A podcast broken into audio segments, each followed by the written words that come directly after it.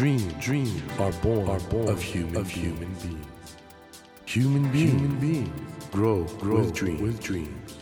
That, that is dream, is dream heart. When you touch when you that, touch warm that vibration, vibration, a new dream, a new dream will be born, born of you, of you. Dream, dream heart, heart. ドリームハート政教新聞がお送りします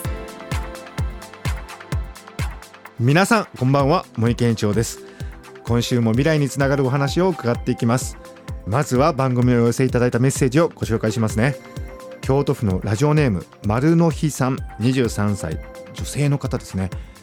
茂木さんこんばんは。私は嫌なことや理不尽なことなどを中心に忘れられない様々な出来事を忘れたり頭から離れたりするということができません。いつでも昨日のことのようにその状況やその時の心情が頭にこびりついています。忘れたくても忘れることができません。どのようにしたら記憶から逃れられますか？教えてください。ということなんですが丸の日さんそうですか。大変だよね。これねでもね記憶を消す方法を見つけたらノーベル賞と言われてるぐらいやっぱり記憶を消すのは難しいんですね。ただその記憶への自分の向き合い方は変えることができる。記憶は消えなくてもねそれが気にならなかったり他のことが自分の人生の支えになったりねそういうことはできると、まあ、脳科学では考えられているんですけども今日お迎えしたお客様もですねこういうことについては素晴らしいビジョンをお持ちなのでお伺いしたいと思います。今夜お迎えしたお客様なんですけれども先週に引き続き元シンクロナイストスイミングの選手で現在はメンタルトレーニングの指導者としてご活躍中の田中ウルヴェ都さんです。今週もよろしくお願いします。よろしくお願いします。先週はもうすごい話でしたよ。だってもうオリンピックでメダル取って頂点を極めた。しかし実は世間は小谷美香子ばっかりちやほやしてけしからんという思いがあったという。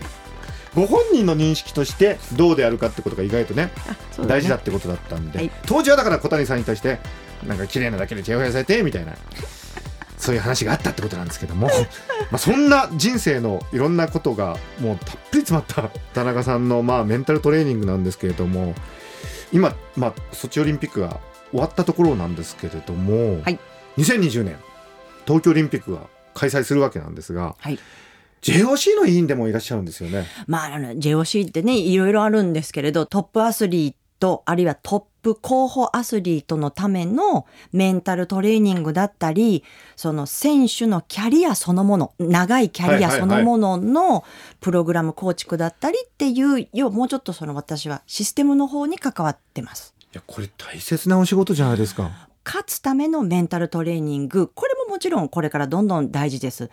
でも、選手が引退した後も、人として豊かな人間にっていうようなプログラムは、欧米でもたくさんあるんですけど、やっぱり難しいんです。でもあの、先週もおっしゃってましたけども、そのメンタルな課題があるのに、フィジカルなトレーニングでこう任そうとしたりとか、はい、これやっぱ世の中でもあると思うんですよね。その、はい、オリンピックで活躍されるアスリートって何で見たらその究極の世界だけど、でも似たようなことってのはね、学校生活でも、はい会社生活でもあるんでそうです。もっとねメンタルトレーニングの必要性っていうことが世間に認知された方がいいですよね。なのであの企業研修とかに行ったりするとやはりリーダーの方にストレスっていうのは人それぞれ違うんですという研修一つでも僕はこうあるべき20代はこんな仕事をするべきと思ってても、うんうん、それはあなたの思い込みで20代の子にとってはこんな思いかもしれない。ストレスは人それぞれですというのだけでもこれメンタルトレーニングなんですよね。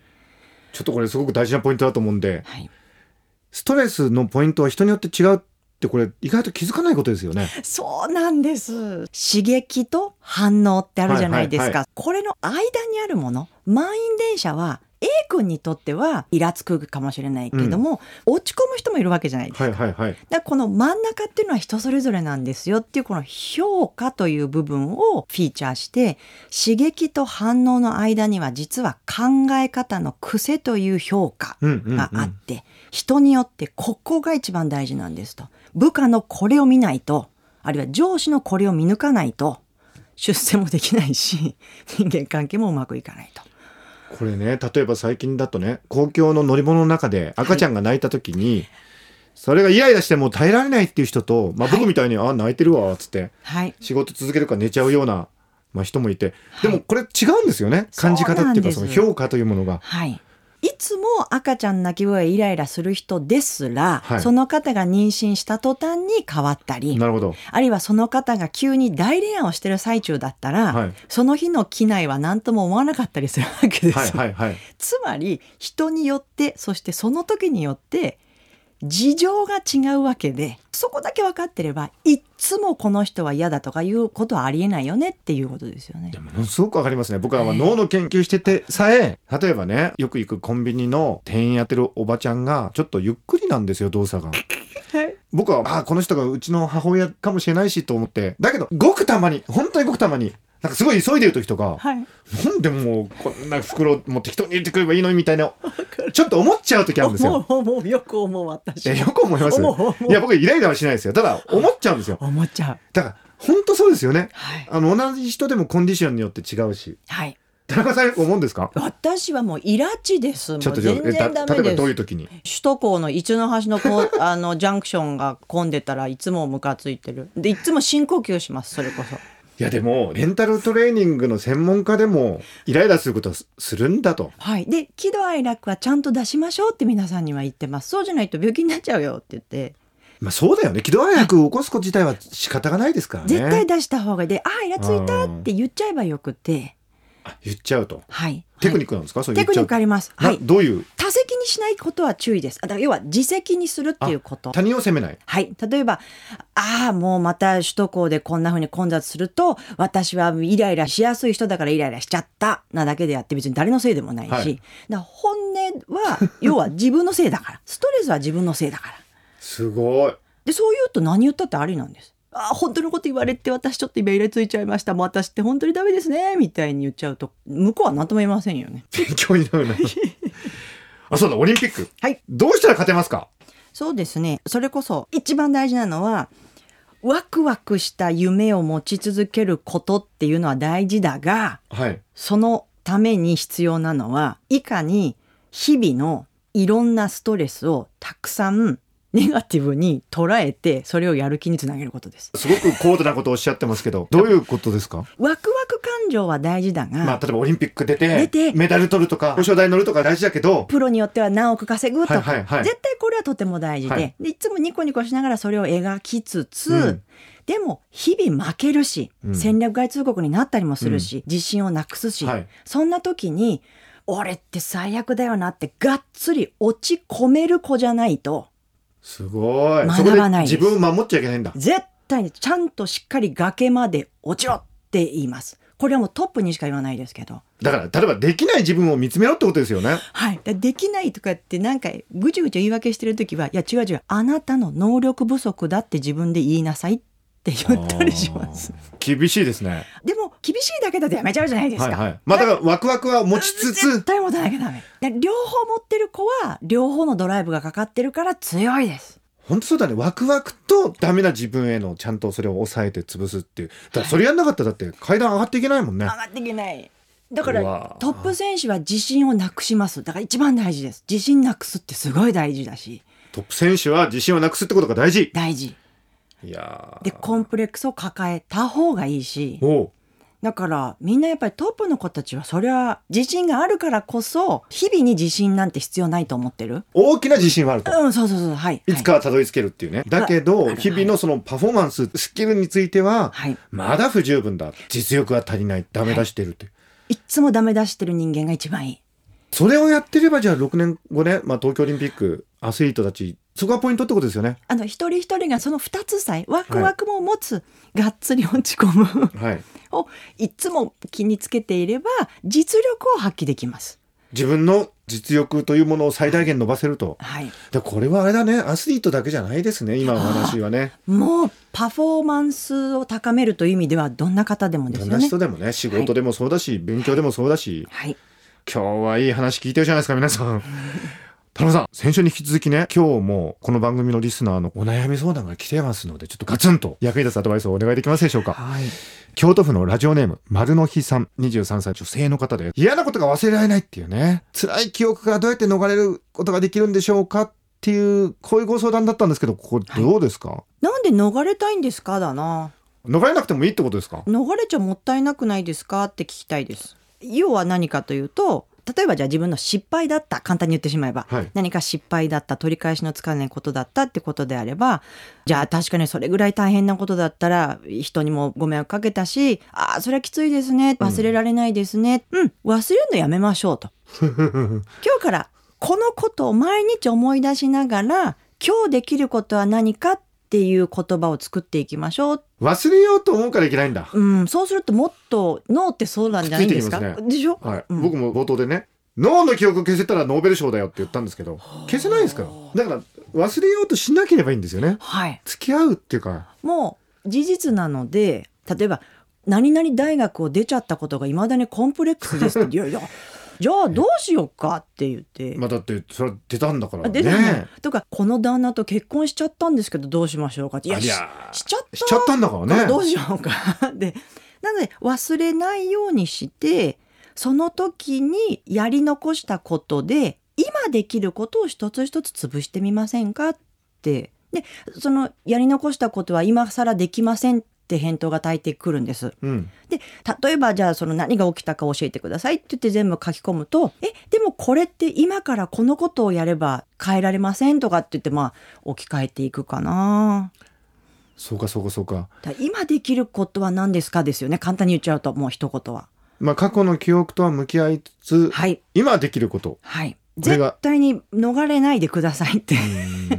そうだよねでもこのマノシさんは忘れられないこと嫌なことっていうのがやっぱり苦しいのかな？この苦しいってのはどうしたらいいですかね、はい。多分あの苦しい理由はうん。それこそその考え方の癖で、こんなことをすべきでなかったとか、人間として最低だったとか、べき論から来ちゃうんだ。だからすごく困ってらっしゃる。うんうんうん。多分失敗ってあった方が人間としては豊かになるんですよみたいなことをどこかで気づけたらいいだろうし、ああるがままにはい。失敗しちゃった自分を受け入れると、うんべきではなくべきではなく、いや、やっちゃったことが今の魅力だしとか、ほそのことでの多分一面しか見てらっしゃらないんじゃないかな。その嫌なこと、理不尽なことのおかげでできたことが多分あるはずなんですけど。うあいいことおっしゃいますねなるほどなるほどはい。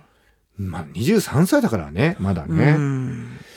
あとはね、腹筋とかしよう。もえ腹筋う。うん。あのね、気持ち悪い笑顔で、腹筋を今日からね、毎日やってください。10回。ほ筋肉痛で忘れられるよ、いろんなうこと。あそっちか、面白いで、あと健康にもなるし。なるほどなるほど、うんそうですねじゃあマノシさん今日から腹筋を ほんとほんと。して腹筋の痛みでこういうことを忘れられるということです真面目に言ってます。いやいやいやあのまあこの時期ね大体年度変わりっていうのはいろいろまあ転勤とかあったり卒業があったりとか環境が変わるんではい。いろいろメンタルにねちょっとまあ弱くなっちゃう人もいると思うんですけどはい。日々の日常の中でその取り入れることができるメンタルトレーニングって何かあります？はい。あの、本当にすぐにできることとしては、夜寝る前に3つだけでいいので、感謝することを一生懸命思い出す。例えば、あ、今日は駅員さんに優しくしてもらったでもいいし、うんあ、今日はこんな人にこんなことをやってもらったとか、自分がありがたいと思うことを3つ毎日唱える練習をすると、いつもネガティブなことにしか目がいってなかった自分がポジティブなことを見つけなきゃいけなくなる習慣になるので周りを見る目が変わる。その夜寝るだけの問題ではなく昼間の時間の中でそういうことを探してると、探さなきゃいけなくなっちゃうから。その夜寝る前に必ず3つ言わなきゃいけないって決めとくので。うん。はい。やこれは今日からでもできますよね。なんかすぐできる。ははいいはい。リスナーの皆さん、ぜひこの番組終了後、寝るときにちょっと感謝することを3つやってみてください。これね、でもそもそもね、田中さんはもともとオリンピックでメダル取るぐらいですから、メンタル強かったと思うんですよ。普通の人よりは。メンタル弱い人が、メンタル強くなるためにはどうすればいいんですか？私は強すぎて自分のことしか考えない人で出しなったんで30代以降に実はすごくいろいろ苦労したんです。うんその意味では、ぜひ自分のこと弱いなと思う方は、強くなろうと思うと疲れちゃうので、うんしなやかなメンタルを目指してほしいんです。何かっていうと、たまに落ち込んでほしいんです。で、たまに喜んでほしいし、要は、喜怒哀楽を素直に気づく練習をし、本当に落ち込む時だけは、コーピングスキルというものがありますけれど、例えば深呼吸をしてみるとか、セルフトークをしてみるとかで、ちょっとしたスキルを使うだけでよくて、自分はたまには山もあり谷もあるんだなっていうことを客観視できるのが本当のまあ強いメンタルです。強くなる必要など実はない。なるほどね人を傷つけちゃうもん強いって良くないことです。そうかそうかしなやかさしなやかさ。なたまにはそりゃ強くなってもいいし、たまにはふにゃふにゃになってもいいしっていう、こう本当の自分の起伏を、まあ、極端に言えば楽しむ。あ、私失敗しちゃったとか、あ、今日は茂木先生と喋ってたら上がっちゃったとか、そんな自分を全て認めてあげないと自信にならないから、しなやかがいいです。いやー本当に時間帯なんですけどもうそうそう時間が来てしまいましていや僕今ねお話伺ってて思ったのはメンタルトレーニングってのは奥深いねしかも科学的な根拠に基づいた非常にあの論理的なねはい体系で、これやったら助かる人かなりいると思いますね。そうなんです。もっとちゃんと理論的に喋れるようになって広めなきゃなっていうのはすごく思ってます。はい。いやあの本当にねオリンピックのメダルなんて普通取れないですからね。いやーだいや本当にだからそれはもう本当周りのおかげなんですよ。いや本当あありがたいそういうふうに言える今田中さんが素敵ですし。言えるようになりました。はいはい。なんか僕でもメンタルトレーニングの世界でなんかメダルみたいなものにまた行くんじゃないかなって気がしますね今お話伺っていうとねあそれそれは何なのか分かんないですけど はい。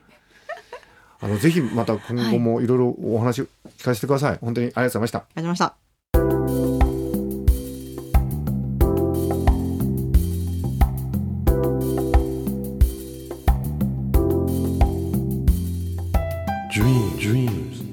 be seen, can't be seen with the naked, eye. naked eye. But we sure But can, we sure live, can our live dreams. our dreams. Dream, heart, dream heart is in you, is in you, and it will make, it will make a brand, a brand new, new you, you. Dream, dream heart. ドリームハート今夜お迎えしたお客様は先週に引き続きメンタルトレーニングの指導者としてご活躍中の田中ウルヴェ宮子さんでしたうんとにかくね何しろメダル取った人ですから。その人が引退した後ある意味ではゼロからまたスタートしてメンタルトレーニングをやってるっていうこの人生の物語。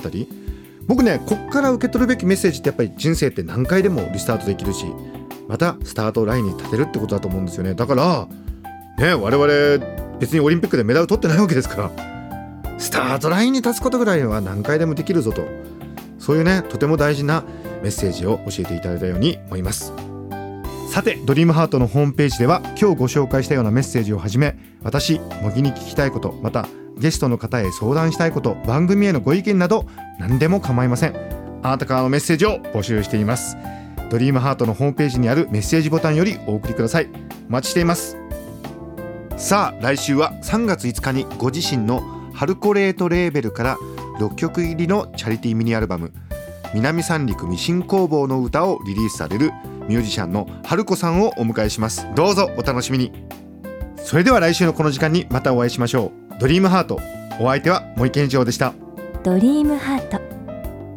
政教新聞がお送りしました。